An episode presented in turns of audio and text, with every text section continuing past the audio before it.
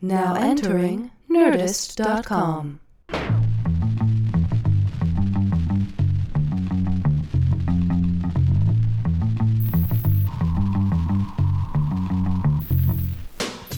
Hello and welcome to episode 67 of the Competitive Erotic Fanfiction Podcast. I'm your host, Brian Cook, and you've found the internet's number one most trusted source for Muppet boners and horny loners. Hey, we've got a big announcement, Los Angeles. The two year anniversary of competitive erotic fanfiction is coming up, and to celebrate, we're kicking off at a brand new venue, The Virgil, on June 15th. Doors are at 7 and it's free. The lineup will include only former champions, including Moshe Kasher, Andre Du Bouchet, Eliza Skinner, Baron Vaughn, Ben Roy, Jim Hamilton, and more.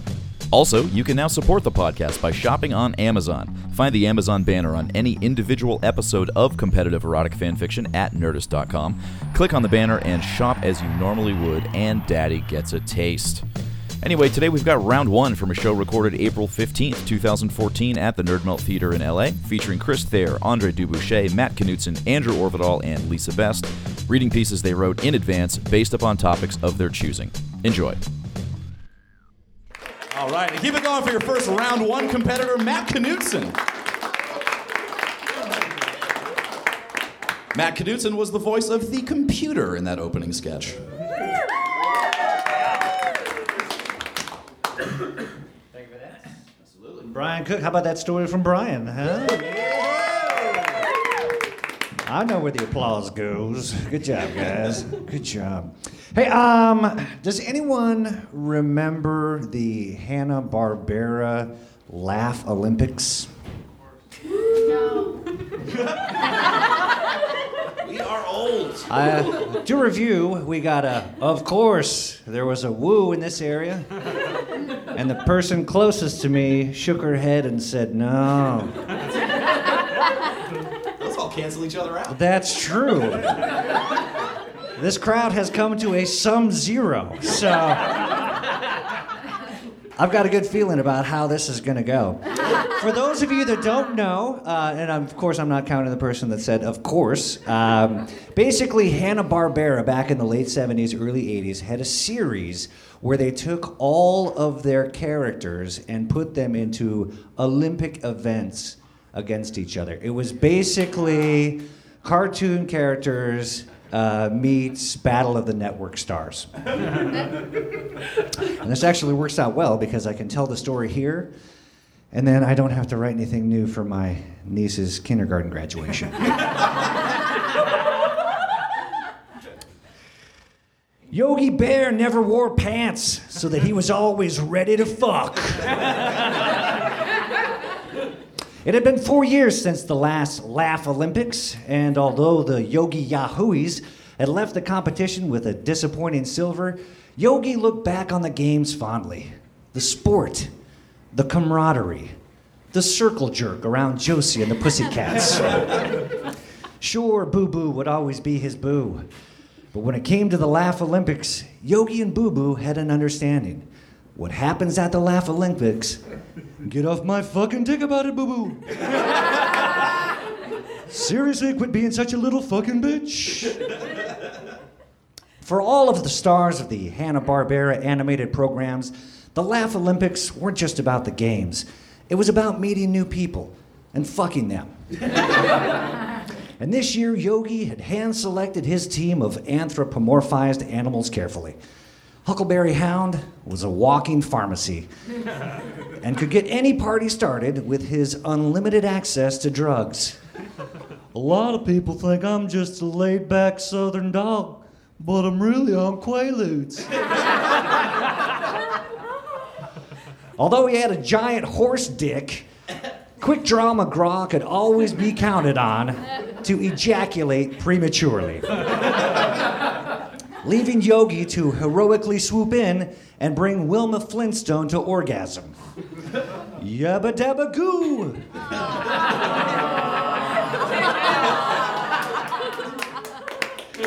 this year, he also invited Underdog, but truth be told, nobody expected him to do well.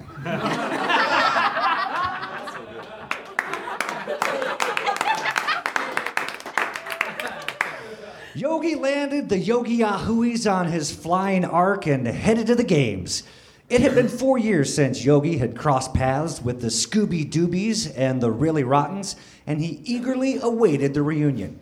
For him, the Laugh Olympics were a chance to leave Jellystone, take off his tie, and use it to asphyxiate Jabberjaw until they both came. By the time Yogi, Yogi's ark landed at the Laugh Olympic Village, the debauchery in the grand ballroom was already in full swing. Grape Ape had speed buggy up on blocks and was literally fucking the exhaust out of him. Grape Ape, mm, Grape Ape. Parts and accessories flew through the air. As the 40 foot gorilla with the mind of a child and the cock of a 40 foot gorilla penetrated the Volkswagen Meyers Manx frame. Grape ape. Grape ape. In another corner of the room, Dick Dastardly was 69ing Wally Gator and using the points of his villainous mustache to tickle Wally's taint. At the same time, Wally unhinged his jaw and took Dastardly malicious cock for his signature alligator death roll. As usual, Muttley stood next to the depravity, laughing his ass off as he masturbated onto a French roll that he later planned to eat. At the bar, Orful Octopus simultaneously tentacle blasted Pixie and Dixie, Augie Doggie, and all three members of the Hair Bear Bunch. With his spare tentacle, he used his iPhone to take and send flattering dick pics to bitches.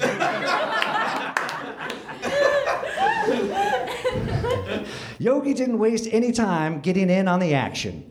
Within seconds of landing at the Laugh Olympic Village, Yogi was already competing in his first event, the Snatch and Lift. He lifted Daisy Mayhem and put her snatch on his face. It smelled worse than a million rotten picnic baskets. and although Yogi was disgusted with both the rotten pussy and himself, he was under the influence of four Viagra tablets, courtesy of Huckleberry Hound. and he would not go flaccid even if his parents were murdered in front of him. While Yogi was busy ravaging Daisy Mayhem and her toxic skank box, Boo Boo used the opportunity to try and get to know her better. So, where are you from? Jesus Christ, Boo Boo! Quit being such a fucking bitch! Get a drink and loosen the fuck up, jeez. Dejected, Boo Boo walked to the bar to get a Shirley Temple. As he did, he heard a bellowing voice coming from above.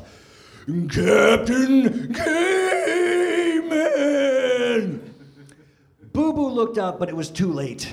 Captain Caveman leaped toward him, towards, uh, towards him from his perch on the chandelier.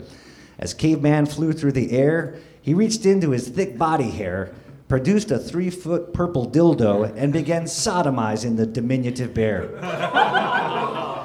Boo Boo's tears of panic provided the only lubrication. When he finished, Caveman exited stage left and directly into Snagglepuss's snaggled puss. rabble, rabble. Unbeknownst to Caveman, Snagglepuss was not, in fact, a woman and technically didn't have a vagina. Nevertheless, Caveman fucked his urethra opening until his dick exploded like a hot dog that had been microwaved for too long.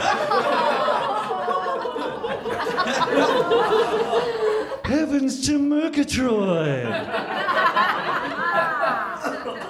As Boo Boo lay on the thick shag carpet quivering, he felt a hand gently touch his shoulder. Through his hazy tears, he could see that that hand belonged to Hong Kong Phooey. there, there, little fella. I think I'll know something that might make you feel better. With that, Hong Kong Phooey began to karate chop Boo Boo's dick. Hong Kong Phooey was wrong.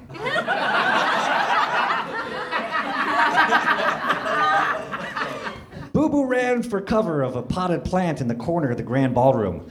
From behind the branches, he looked out at the wanton scene of depravity that lay before him. It was as though someone had animated Gomorrah. Scooby Doo, Scooby Dum, and Crappy Too were licking peanut butter off Shaggy's ball sack.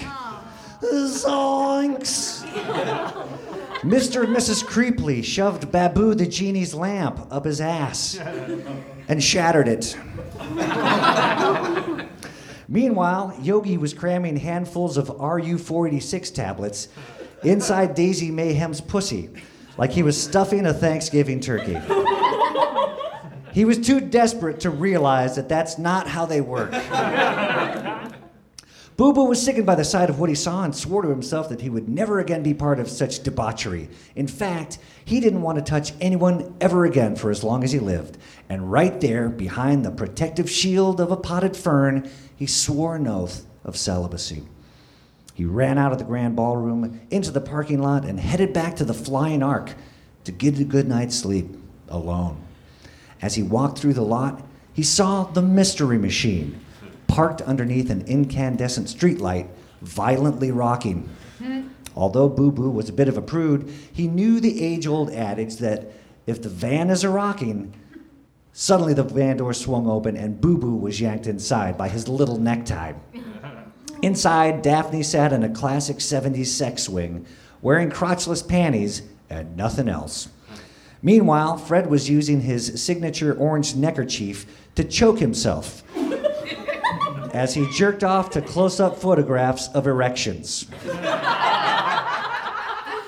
All the while, Velma was on her hands and knees, trying in vain to find her glasses.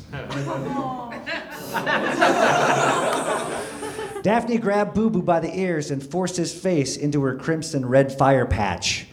I'll give you some jelly to stone. With that, Fred and Velma also converged on Boo Boo too, until the four of them became a massive pile of flesh, fur, and DNA samples. After the gang had had their way with Boo Boo, they cast him back out into the parking lot and quickly drove away to debunk the owner of a local amusement park. Boo Boo lay on the cold asphalt of the Laugh Olympic Village parking lot, his two minute old vow of celibacy already broken. He had sworn to himself and the universe that he would never again have sex, and he would have gotten away with it if it weren't for those meddling kids. Thank you very much. Matt Knudsen. Keep it going for Lisa Best. Clap your hands all the way to the podium for Lisa Best.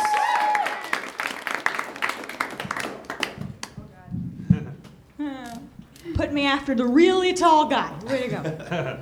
hey, everybody. Okay, so my uh, piece is called Mary Poppins Teaches Sex Ed. We're gonna get through this together. For the first time in eight years, Mary Poppins arrived at 17 Cherry Tree Lane. It had been a while. The paint along the house chipped in perfect clumps, and the roof caved in at an angle, suggesting the house itself was taking a deep breath. As was Mary Poppins. She quit nannying eight long years ago on account of her abortion. Being near children was too difficult now.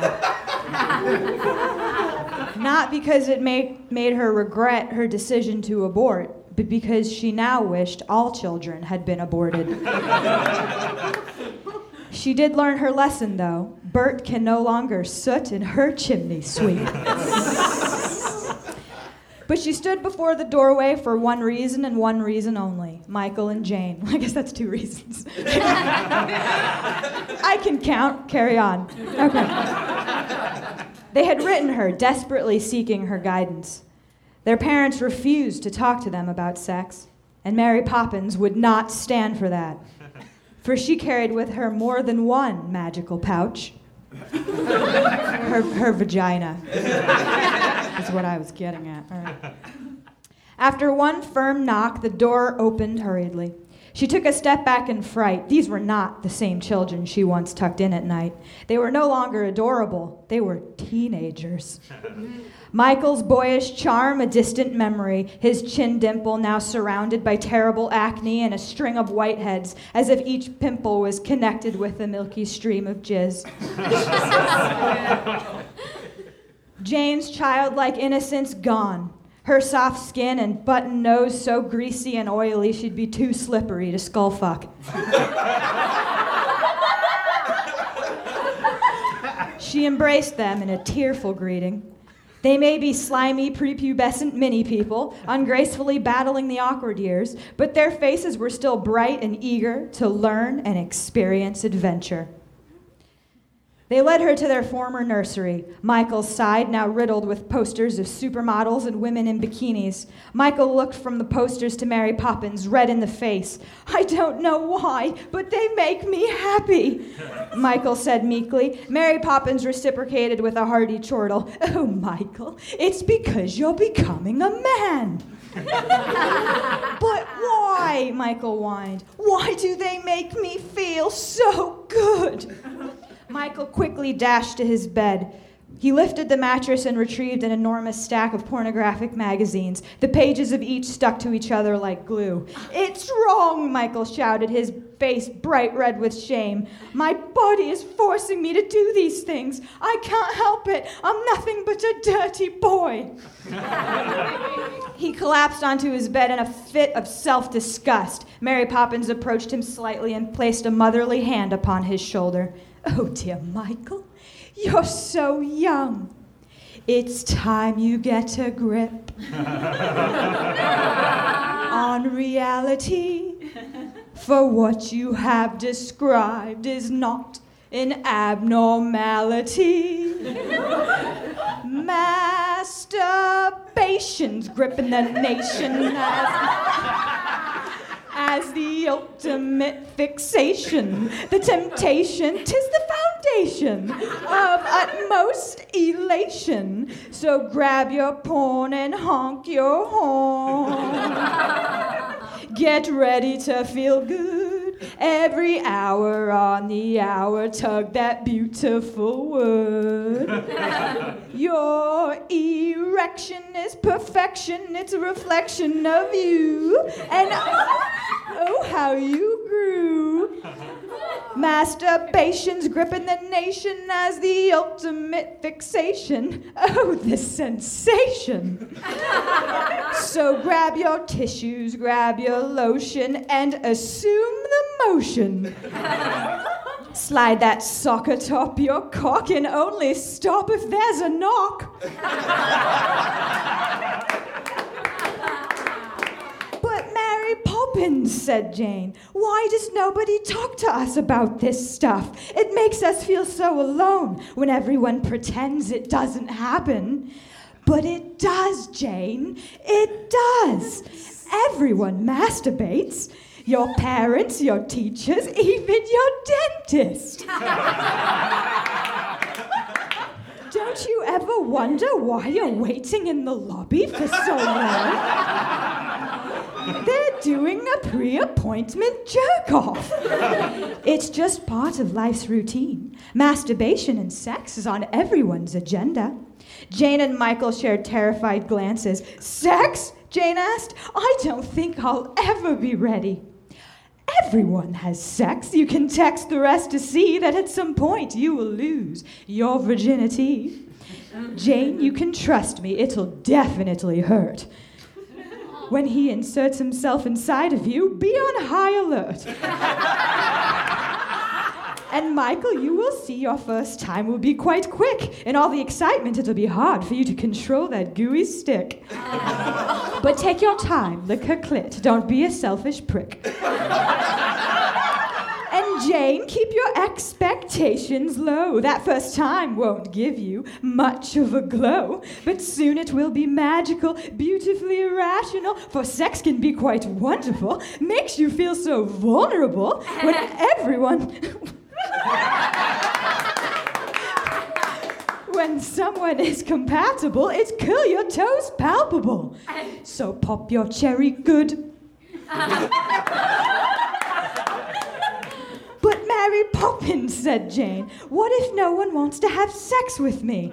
Mary Poppins waved her hand aside. Oh, Jane, you worry too much. Girls don't even need to be pretty to get laid. you just must be willing. Michael raised his hand in frustration. What if I do it wrong? I don't know any of the positions. What if what I do isn't correct? When trying to express oneself, it goes against fruition, leafing through lengthy Kama Sutras to find the perfect position. A little spontaneity keeps the bedroom fun, but keep in mind every idea might not be a home run. so if you do an act that isn't well received, be sure to have a safe word that they can scream. Supercalifragilisticexpialidocious even though the sound of it is something quite ferocious. If you say it loud enough, your partner won't feel hopeless. Supercalifragilisticexpialidocious. If you feel the need to take a shit on her chest, put this word on deck first to put it to the test. If you feel the desire to come in her ear, be ready for this word you may very well hear. the mood may seem keen for a finger up the butt, but perhaps that might not be his cup of tea. Say this word loud enough and sex won't be atrocious. Supercalifragilisticexpialidocious. Suddenly the front door busted open. Standing gloomily at the threshold was Mr. Banks. What's this filth that you're discussing with my untainted kids? There's no kissing or no touching, those are acts I forbid. Sex is not something that I allow, not the act or the discussion. Never, not now.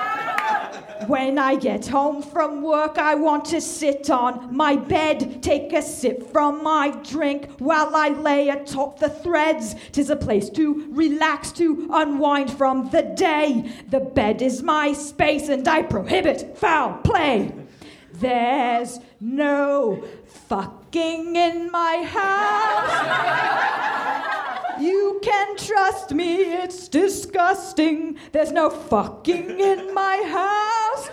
All the sucking, all the thrusting. Don't look at me like that, like you think I am a prude. No, Mr. Banks, I just think you should change your view. Thanks for your concern, but I bid you farewell. Have a good time while you rot in hell. Oh, Mr. Banks, you are mistaken. Sex is more common than bacon. Those who fuck don't get slighted, not indicted, but excited. For sex, we are united. Sex is positively gross and disturbing. All the moaning, all the jerking, all the squirting. It's unnerving. Mr. Banks, are you a virgin? Michael, Jane, this is urgent, quite awkward. You were adopted. And that's the. Lisa Best.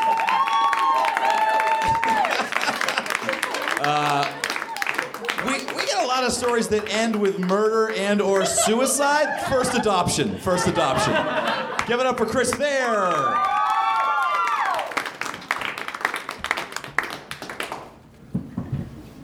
Hey, what's up, man? Uh, nothing. What's going on with you? I'm just waiting for you to read your goddamn story. Oh, I didn't know if there was more introduction or. Yeah, that's it. All right. Well. Okay. Um, I wrote mine about. Do I? Is that how I do it? Or they just find they fi- just figure it out from me reading it, or?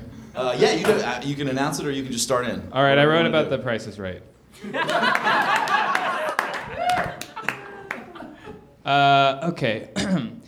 Bob Barker is finishing the delicious side of potato salad that he served himself from the buffet line at the employee luncheon. It's his 90th birthday, and he just finished guest co hosting an episode of the show that made him famous. He feels a hand on his shoulder.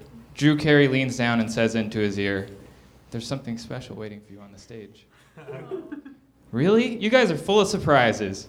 You can say that again, says Drew, using a literary device known as ominous foreshadowing.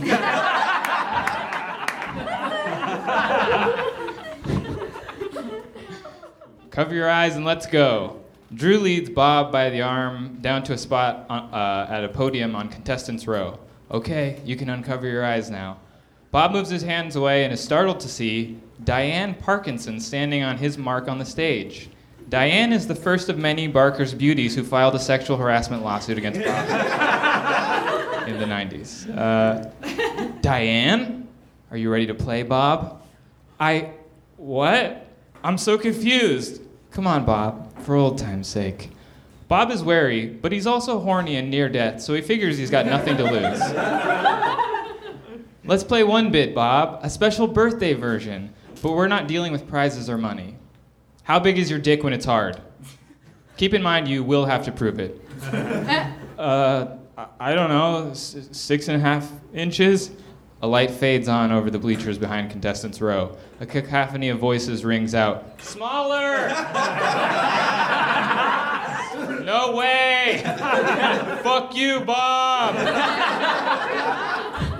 Bob turns around to see all of the Barker's beauties he sexually harassed in his 35 years as the show's host. His heart sinks and a nervous heat rises inside of him. He takes another guess. Five, five inches? Again, Diane says, remember, you will have to prove it. A woman shouts, It's not 1975 anymore, Bob. The whole group laughs hysterically and points at the 90 year old lecher, tears welling up in his eyes. Ah, jeez. Three? Three inches? Three inches, Diane asks incredulously. Let's see it. Please, Diane, don't make me. Get the fuck over here. Diane says, dragging Bob to center stage by his tacky pink tie. Get to work. Bob whimpers. He pulled out he pulls out his gnarled, liver-spotted dick and pathetically tries to get it hard, knowing that his guess was probably wishful thinking under the given circumstances. Nothing happens. He mumbles under his breath to Diane. Can I spit? You need spit, old man? I'm sure the other beauties can help you with that. Before Diane can even finish her sentence, there's a commotion of high heels as the former beauties race from their seats, and Bob is covered head to toe in a torrent of saliva. Bob, soaked, hangs his head in shame. It's no use. I give up. Diane pulls out a tape measure to further reinforce Bob's failure. Ah, I'm sorry, it's only two inches, and maybe things were different when you were young, but that's definitely not hard by today's standards. well, that's it. Then I've lost. Can I go now? You're only contestant here today, Bob. We can't let you leave empty handed. What do you ladies say we let him keep playing? The women er- erupt in uproarious screams and applause. Bob is having trouble breathing. Their excitement mirrors that of the show's audience, but it's for something so personal, so titillating but terrifying to him. He's panicking. He's truly not in control of the show anymore. Let's play another little game, Bob. A real cl- crowd pleaser. Bob stands sh- shivering and speechless. Plinko! the ladies go wild again, but in a way that suggests they know something that he doesn't. Well, it's not traditional Plinko. You know how it normally works, Bob. You drop a chip and hope it bounces down into a specific slot. In our version, we've moved, we've removed the railing at the bottom of the board, and instead of chips, we'll be using a bunch of really hot marbles. um, the point of the game, you they're supposed to land uh, in your ass. You want one to land directly in your asshole. Um, chances are many of them will land on you and scald your aging flesh, but the game's not over until you've got one in your ancient asshole. Even louder screams from the stands. Lube up and spread 'em, Bob, Diane says, motioning to a year's supply of Astroglide personal lubricant in a nearby wheelbarrow. Bob pulls down his adult diaper. The women snicker at his rashy red butt cheeks. and he, and he, and he half-heartedly smears the jelly on his sagging ass. he takes his place face down under the plinko board and spreads his pasty cheeks, revealing a coiffed puff of gray hair that mirrors the one on his head.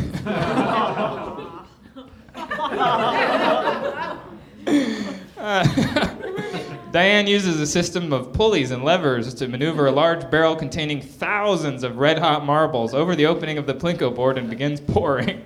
Some miss completely. Some hit Bob and send him writhing into pain. And anything that rolls towards the audience is used by the seated ladies as ammunition to pelt the old pervert. he can hardly hold up his own body weight, and his spirit is broken. He collapses forward, and a marble finally makes it into his orifice. He's too crushed to feel relief. Great job, Bob. Let's get you to the showcase showdown to spin that big wheel. Please.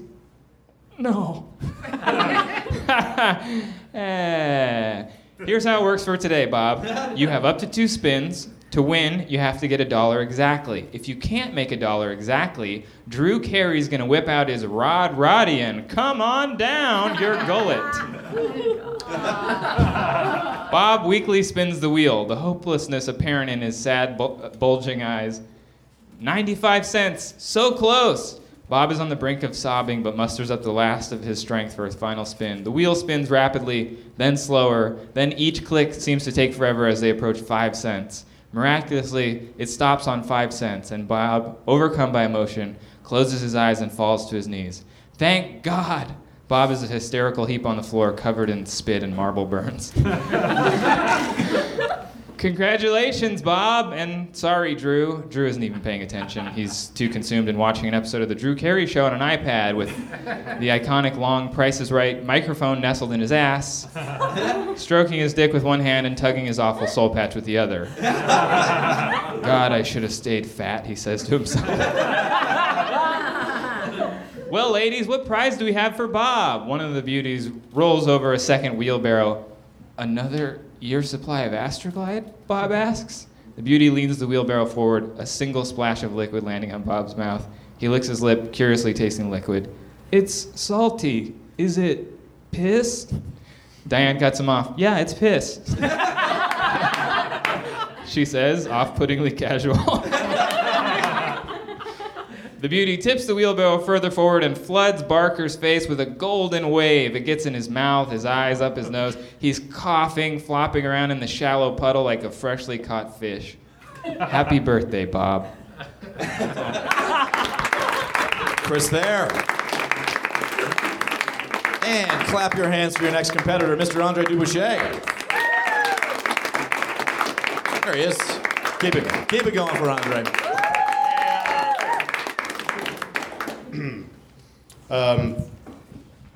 I was working on a Godzilla one, but I didn't finish it in time, so I kind of cheated, and I'm uh, telling actually a uh, true story from my own life. Uh, so I guess technically it's still a Godzilla one. Are you a fan of yourself, Andre? I am a fan of myself, so I'll let's allow call it. this some erotic, some erotic nonfiction. Uh, this is totally true.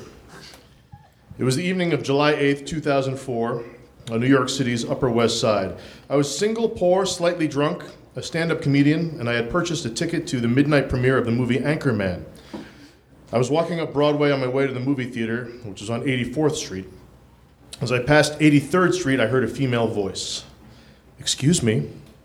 I stopped dead in my tracks and turned to see a very ordinary looking woman. Even now, I could not begin to describe her other than to say she wasn't particularly pretty or ugly, fat or thin, tall or short. She was probably a bit older than me, with light hair and large breasts. She looked healthy. Do you mind if I ask you a few questions? She said. Normally, I would have brushed her off and continued lurching along to the movie theater, but for some reason, I turned to her and said, uh, sure. She smiled. She definitely had a very pleasant way about her. Are you married? She said. No, I responded. Are you gay? No. Would you be willing to listen to an offer that will probably sound too good to be true? okay. And she proceeded to launch into a rather elaborate explanation, which I'm not entirely confident in my ability to recollect, but this is the gist of what I can remember. I'm a yoga instructor from Chicago, and I'm in town visiting a friend just for tonight. I leave tomorrow morning. I'm trying to do some experiments with my energy right now, and I can't do it alone. Here's what I propose. We go upstairs to my friend's apartment. She gestures to the building we're standing next to. You wash your cock, Her choice of words. I give you head until you come and then you leave. I nodded thoughtfully. You can understand my skepticism, I responded. she laughed. Oh, oh, sure. I put my smart consumer mind to work and resolved to play the part of the tough customer. I wasn't going to be a pushover. She was going to have to provide me with a few assurances before I consented to go upstairs with her and allow her to give me head until I came.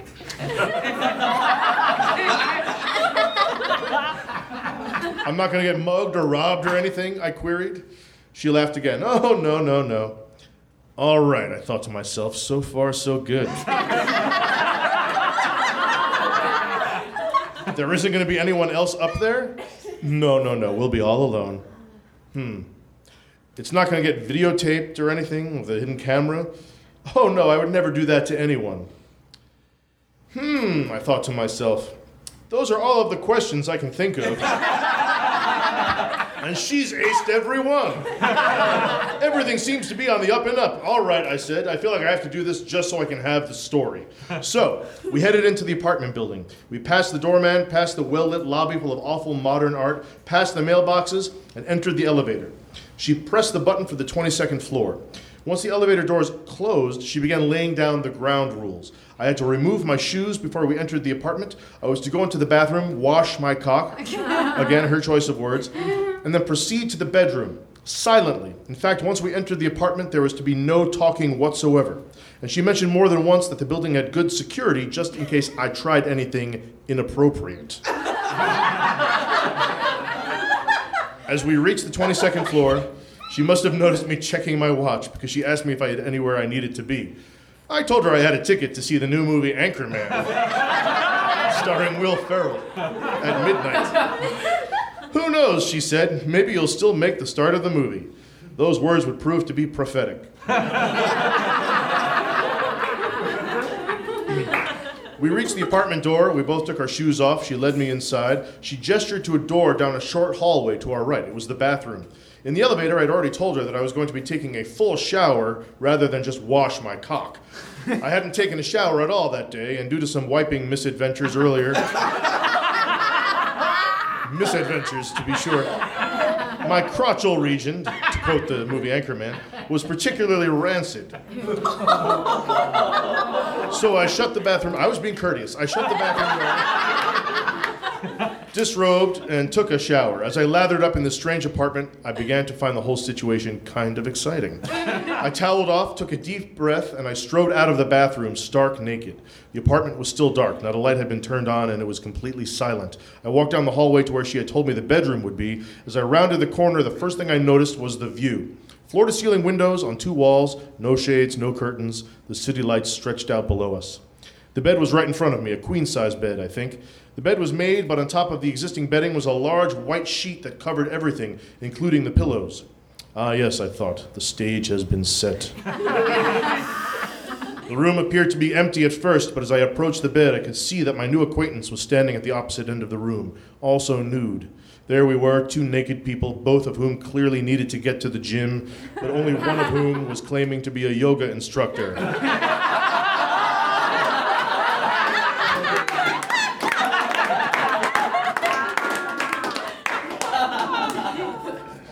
gestured to the bed. I got on my back, putting my hands behind my head and parting my legs in order to give her ample workspace. The ceiling was unremarkable. She got on the bed and, be, and sat between my legs, caressing my thighs with her hands.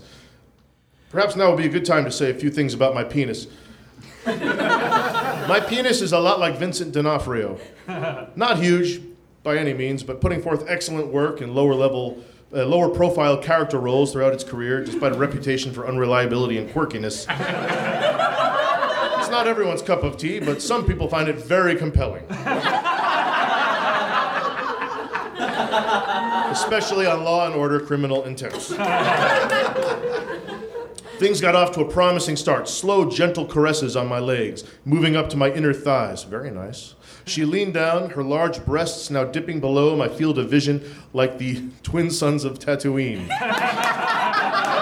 She began kissing my inner thighs. My penis began to respond, so any worries I had of performance jitters soon melted away. She moved up to my love marbles and continued gently licking thing, uh, gent- gently licking. Things were moving along very nicely. Then, all too soon for my taste, she commenced the main event. At first, things were terrific. The same slow, sensual, luxurious pace, Vincent D'Onofrio putting on a stalwart, riveting performance. But then she chose an ill advised tactic. She suddenly si- shifted techniques, going from the slow, velvety pace that I was thoroughly enjoying to a frantic, mechanical, unpleasantly jostling rhythm that soon threatened to send Vin- D'Onofrio back to his community theater roots, passionless and even ruthless in its goal oriented, violent monotony. Soon I was becoming flaccid, just as, uh, and she must have noticed because she amped up the energy, slurping and whacking away with even more gusto, which I, of course, liked even less. this dame was seriously putting the ow job in blow job, which looks a lot more clever on paper. So I broke the ground rules and I spoke. You need to slow down. This was an almost irreparable breach of etiquette. She got kind of huffy with me. Well, well, technically, I'm in charge here, and my friend is going to be home any minute now, and well, I suppose you could help if you wanted. So I helped. I worked the throttle as she provided what amounted to token assistance with her mouth. I was so put off by her at this point that she wasn't really a necessary part of the equation. I just wanted to get it over with. Which I did, even though I never fully regained rigidity. I just finally ejaculated a disappointing, dribbling burble. Not unlike the last gasp from an empty squeezable ketchup bottle.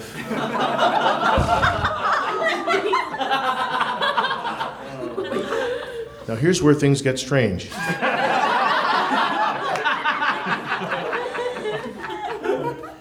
Now she took great care to make sure that she got all of my ejaculate into her mouth. She harvested it, slurping it up, gathering it into her mouth with little sweeping motions of her fingers until it was all in there. And there it stayed. She did not swallow, she did not spit, she merely stood up and motioned out of the room. I was to get dressed and leave now. The last thing I saw as the door shut behind me in the hallway was her smiling and waving goodbye, still puffy cheeked with a mouthful of my semen. Anchorman was hilarious. Andre Du Bouchet. Keep it going for your final round one comic, Andrew Orvedahl. He has been backstage fixing his hair for about 20 minutes. He didn't think I could see him. Yay! Yay! Thank you, thank you, Brian. Uh, when Brian approached me to do the show, I was kind of stumped on what to choose, and then I realized I don't think there's any show I love more than this show, other than every TV show and movie I've ever seen. So, since we're in a comic book store and uh, we all love origin stories, I thought I would do the origin story of competitive erotic fan fiction. Brian Cook didn't have it easy growing up. Sure, he had two loving parents, or at least they tried to love him as best they could. His father, Doug Cook III, was a large, strapping lumberjack. or, or at least I imagine his name was Doug and that he was a lumberjack, and that's why Brian has such an unrealistic view of masculinity. Brian's mom, Jeannie, or at least I imagine her name is Jeannie, since it's that's, that's the sort of kind-hearted social worker mom name that fits her, had a hard time producing children. So after eight or nine, but who's counting miscarriages? Jeannie and Doug were pretty excited when Brian's fetus stuck around for the duration of the lease. Imagine the disappointment in these young parents' eyes when their tiny, squalling boy was pulled out into the world a ginger. Doug had brown hair, Jeannie blonde, but they never figured their genes might combine in such a way to produce this abomination. It was like having an X Men for a kid, but not one of the cool ones. As Brian grew, his parents tried to love him as best they could. When the other kids called Brian names and threw rocks and baseballs and spare rusted auto parts and large broken branches it took two or three kids to hoist and toss at him, his parents would offer him comfort. Sure, they laughed on the inside. Who wouldn't? Some of the jabs were actually pretty good. Copper Top, Tabby Cat, Fozzie Bear with AIDS. These kids. These kids were killing it at Brian's expense. Things didn't get any easier when Brian entered high school, that's for sure. Puberty hit Brian like a velvet jackhammer, resulting in a downy orange fuzz that covered the lower half of his face. And his personality, his personality had now been machined into a singular engine of hate after years of being the butt of jokes. So he shouldered his way through high school, a gruff, gangly asshole, always looking for someone who had it worse off than him. Brian would have been happy to just spend his high school years in isolation listening to the ska music he loved, which is the real reason Doug went out for cigarettes in 1998 and never returned. and daydreaming about beating so many people to death with a claw hammer, but unfortunately for Brian, his dick had other plans. Puberty introduced within Brian a, a desire to have sex, which up to that point just seemed like something other people did. He began to ask girls out and was shot down faster than a Syrian warplane entering Turkish airspace. and yes, I am available for late night topical writing jobs. Thanks, if anybody, if anybody here's doing that. Of course, it didn't help that at this point in his teenage years, he was riddled with hideous acne, so he resembled the scraggly orange disc sponge that had been used to pick up chunky vomit. So Brian did what all teenage boys who aren't on varsity sports teams are relegated to. He took matters into his own hands. Or more specifically, his right, with his left cinched around his balls. The only problem was that Brian's imagination was so stewed in hate, he couldn't conjure the girls of his affections into sexual situations. He tried to imagine Candy Lopez, the buxom brun- brunette from geometry class, doing the sex to him, but even in his fantasy, she rebuffed him, instead, fucking the school's star wide receiver in front of Brian as cruel revenge. One evening, Brian was in the middle of another unsatisfying jack sesh when Jeannie knocked on his bedroom door, startling, startling him badly. Honey, dinner's almost ready. I made your favorite off brand stovetop stuffing. Brian paused mid stroke to shout back, Fine, and I hate off brand stovetop stuffing. It's why I don't have any fucking friends. Sweetie, you don't mean that. Well, hurry up doing whatever it is you're doing in there, but I'm a mom and I know exactly what you're doing, but pretend not to because it's the worst, and come down to eat. If you hurry, you can catch the end of your favorite Ninja Turtle, car- Ninja Turtle cartoon. Fine, I hate you, yelled Brian, and then cranked up Reel Big Fish on the stereo, his favorite band to have in the background while masturbating. But his mom had unknowingly planted a seed in Brian's mind. After watching Ninja Turtles, Brian could barely pretend to even eat at the dinner table. In his mind, April O'Neil was reporting on only one hot story how tasty Brian's cock was. he excused himself without his usual post dinner giant novelty sized swirly lollipop and ran up to his room to take care of business. I was so delirious when I wrote that. I don't even, I don't even know why, why I thought that. Having make believe sex with April O'Neil from Ninja Turtles was perfect. April O'Neil didn't find Brian repellent. In fact, she was used to being flirted with by giant humanoid turtles, so if anything, Brian was a marginal step up.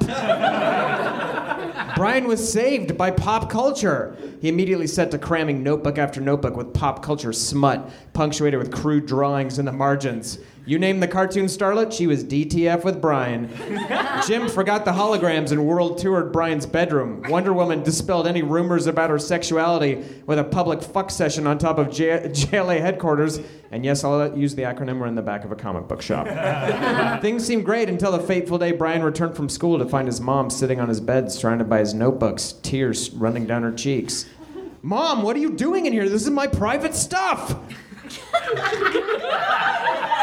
oh, honey, I always knew you were different, but but you're sick. You need help. I want you to see a therapist like right away. This is some serial killer level stuff. Get out! screamed Brian, and Jeannie obliged, now terrified of her hormonal, hormonally imbalanced rage muppet of a son. that night, Brian packed all of his notebooks in a duffel bag and knew that the next day he would leave home forever. He would jump on a train, immediately get the shit beat out of him by a yard bull, and then take a Greyhound bus far, far away. As he lay in his crusty bed looking up at a poster of strawberry shortcake, Brian whispered, One day they'll see. One day I'll make them all see how wrong they were about me and my stories. Jeannie poked her head back in the room. Did you say something? Mom, get the fuck out! I have to stop thinking out loud, thought Brian. The end.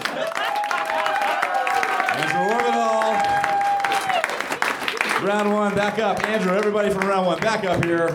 We'll be voting on a winner. Uh, I think it is Worth pointing out that that is literally the second time Andrew has written his story about me. First, the, yeah, the first time Andrew was involved. Uh, and actually, the, the scene with my mom finding the notebooks not that far off from when she discovered this fucking podcast. Anyway, uh, I'm going to remind you of what everybody read, and then you will be voting on a winner with your applause. Don't vote yet. We started with uh, Matt Knudsen with the Laugh Olympics, then Lisa Best with Mary Poppins, Chris Thayer with Price is Right, Andre Du Bouchet with himself, and Andrew Orvedahl with me. So, pick a favorite, starting with Matt Knudsen, Laugh Olympics.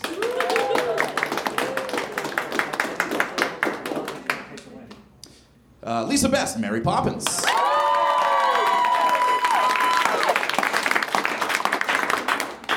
Chris Thayer, Price is Right.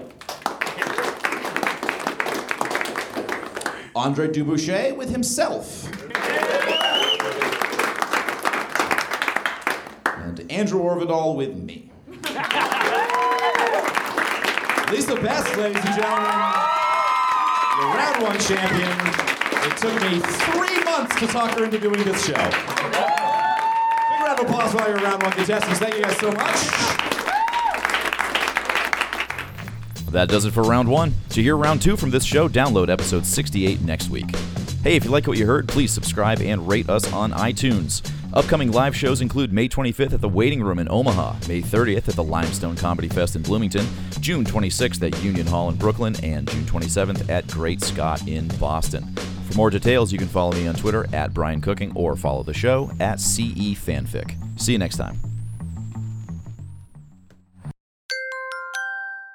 Now leaving Nerdist.com.